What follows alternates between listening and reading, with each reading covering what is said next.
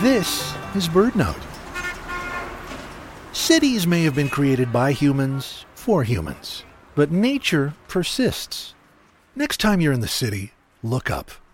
When the pigeon flocks flash and flare, wheeling with a new urgency, you might just see a different bird, long tailed and stiff winged, in pursuit.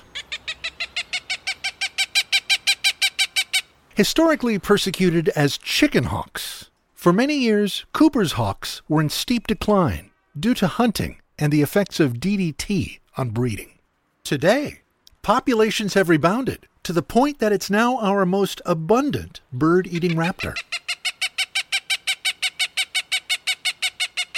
Male Cooper's hawks are significantly smaller than the females, and they tend to prey on mourning doves, grackles, and other easy pickings at suburban bird feeders or in city parks and wooded residential areas. Their big, bulky mates can easily hunt and kill pigeons, and it's usually female Cooper's hawks that are seen flapping stiffly through the skies above the concrete jungle.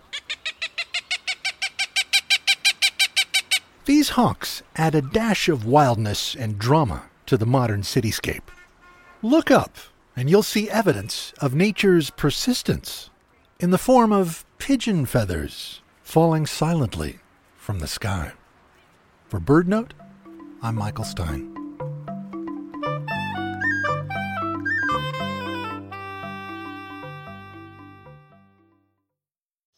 You finally see it, the bird you were looking for.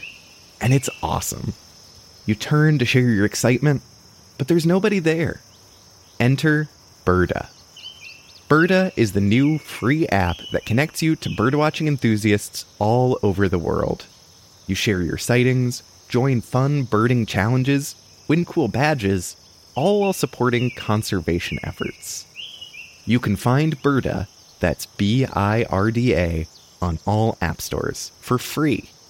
Download Birda today.